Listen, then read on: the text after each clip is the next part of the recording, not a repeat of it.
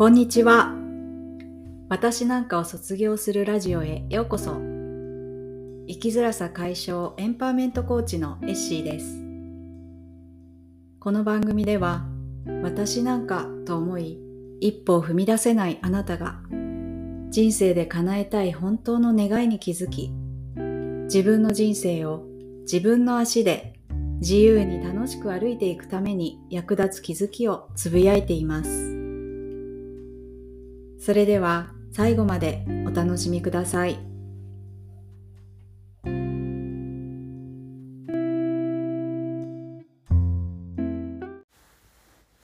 お久しぶりです。えー、エッシーでございます。いかがお過ごしでしょうか？えー、っとですね、今日は、うん、自分が欲しいものをそのまま口に出してみるっていう話をしようと思います。これを相手にリクエストするっていうことも含まれるんですけれども、えっと、今ちょっとインスタグラムを見ていてある方のインスタグラムで女性は特に女性はですねこう遠慮癖っていうのが無意識にあるよねっていう、えー、ことを書いてあってそうだなって思ったんですよね。でえっとそうそうそれで私も、えっと、本当に自分がこうしてほしいとかこうしたいとかいうことへのアクセスがすごくしにくくて昔からそれよりも、えー、ここではこうした方がいいのかなとか、えー、この人は私がこうしてほしいっていうと、えー、迷惑かなとか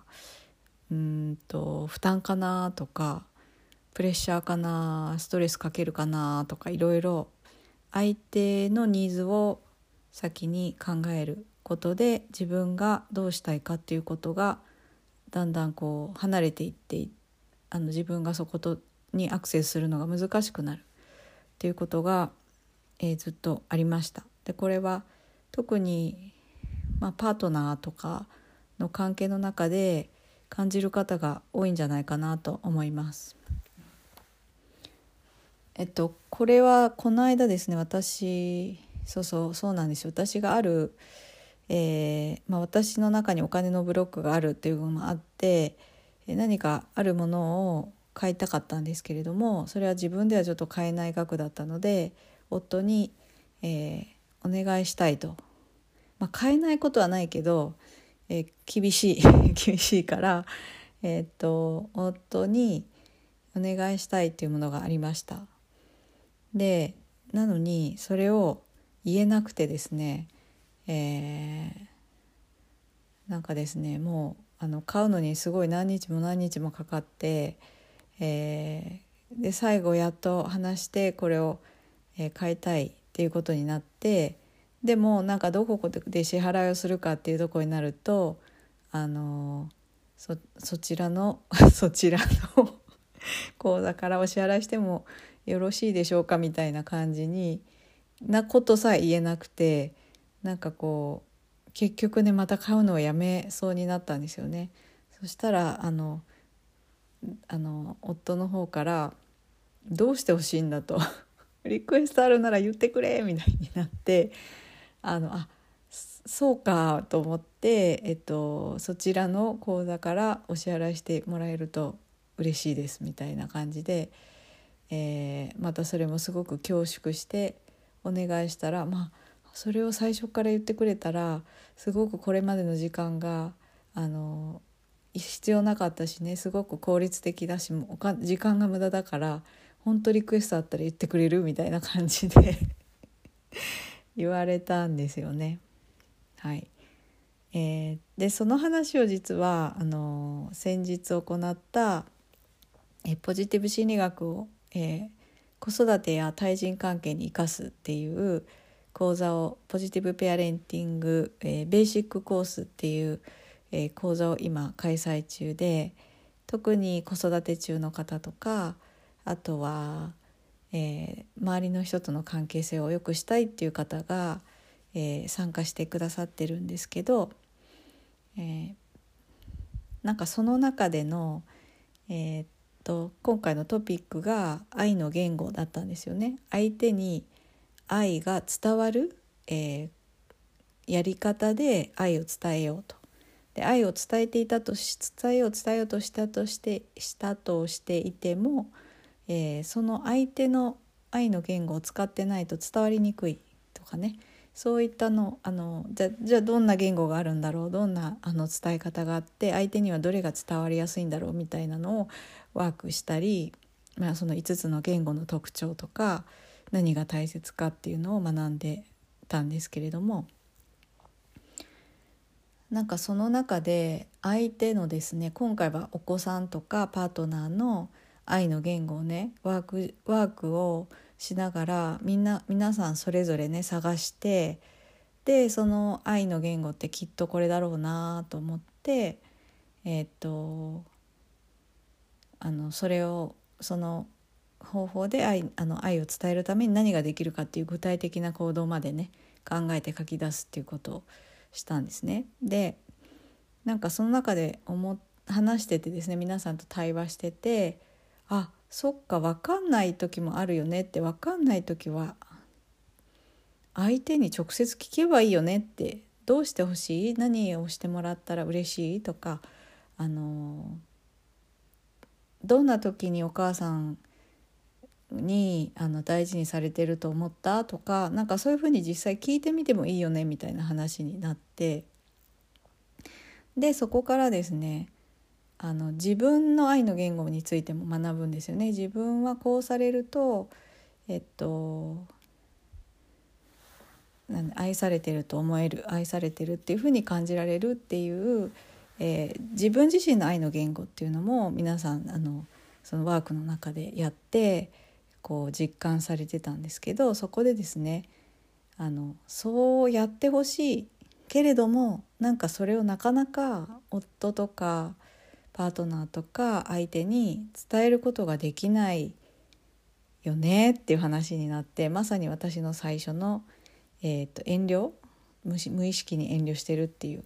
えー、ことですね話が出たんですよね。でそれであの私が最初に話したエピソードもあのあの皆さんにお話ししたらなんかそういう話本当に他にもたくさんあるっていうことでいろんなケースがえー、参加者の方から出たんですよ。でやっぱりあの相手は言えない自分たちっていうのは相手に気を使ってたり、えー、相手のニーズを満たそうとしたり、えー、あとは恐れから言えなかったりあと遠慮してえっ、とね、言わないとか言ってもすごい時間がかかるとかもう苦しくなって苦しくなってもう限界だってなってやっと言ったらあ言ったっていう話とかね。なんかそういう話がいくつか出てきて。でそういう時に限ってやっと伝えた時に早く言ってくれればよかったのにみたいな。あのそれまでの時間何だったんだろうみたいなね。感じになるよねっていうそういうケースがいっぱいあるねみたいな話も出てですね。あ私だけじゃないんだなと思ったしえー、そういうケースっていうのはいっぱいあるんだなって思いました。であのでまずその最初にも言いましたけどじゃあ相手にこうしてほしいんだよってリクエストするためにはですねまず自分がどうしどうしたいのか自分が今何を欲しているのか、ね、別にあのえものじゃなくてもいいやってほしいことでもいいしあのかけてほしい言葉でもいいし、えー、タッチとかねスキンシップハグとかでもいいしただ話を聞いてほしいとかあの肩をポンポンって叩いてほしいとか、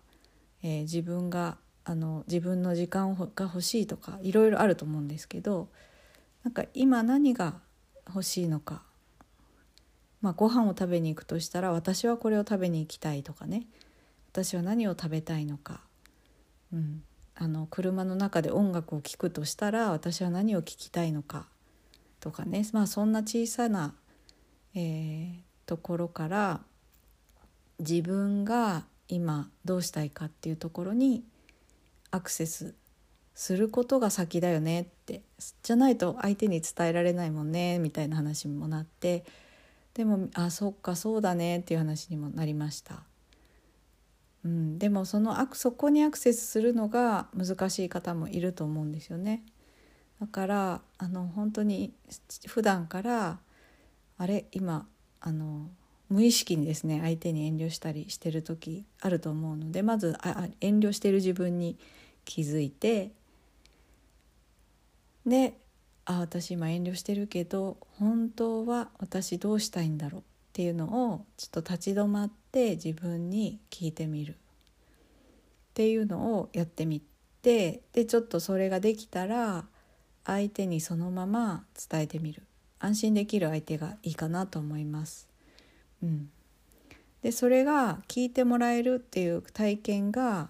積み重なっていくと、まあ、相手にリクエストしなくても自分がしたいってことをやるっていうことでもいいと思うんですけど、えー、そういう体験を積み重ねていくことで自分のやりたいことっていうのは叶えられるんだっていう、えー、自分への自信みたいな、えー、あと自分は自分を大事にしていいんだっていう自分を大事にすることへの許可っていうのが出せるようになるんじゃないかなと思います。はい、で自分を大事にするっていうのは自分を愛することの第一歩だし自分が幸せになる、えー、ことへの第一歩だと思うのでえっとなんとなく周りの人に、え、気を使って苦しいと思っている方とかはこれを本当小さいところから始めてみるといいと思います。本当にあの今日どのルートで、えー、職場に行こうかとかえー、っとそうですねなんか本当そんな小さなことからでいいと思います紅茶がいいのか、えー、緑茶がいいのかとか、うん、本当は私は今何を、えー、食べたいんだろう。お子さんいる方はね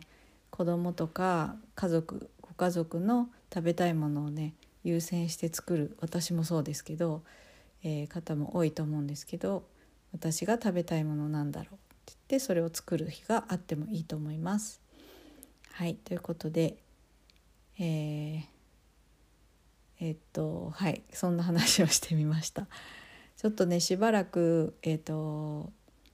いろいろ私の中ですごく思考がねぐるぐるぐるぐる回って感情もそれに伴ってすごく、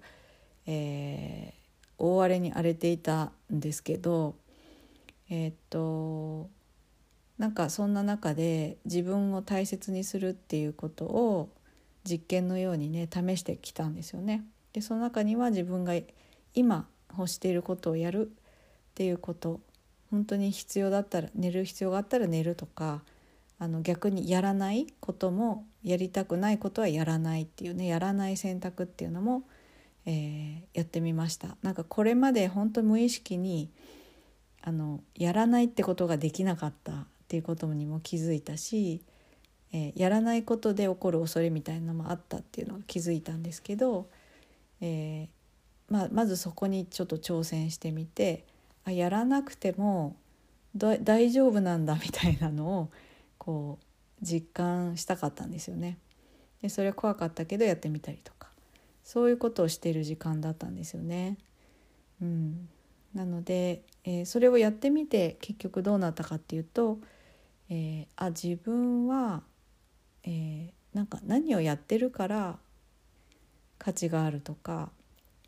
これができてるから価値があるとか、うん、ななんかあのあの人のニーズを満たしているから価値があるとかなんかそういうふうなあの気持ちがたくさんあったんだなっていうことに気づいたんですけどそうじゃなくても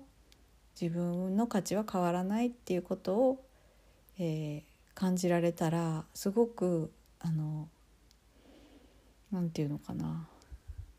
何かが変わると思います。で私はまだ完全にはそこまで行ってないんですけどその感覚をですねえー、めたそんな時間だったんですよね。はい、ということで、えー、遠慮せずに自分がやりたいなって思ったこと欲していることを相手にリクエストするまたは自分にでそれを叶えてあげるっていうことをやってみてください。ということでお久しぶりのえ更新でしたが聞いてくださって本当にありがとうございました。えー、またこれからぼちぼち更新していきますのでまた、えー、聞いてください。ありがとうございました。じゃあねバイバイ。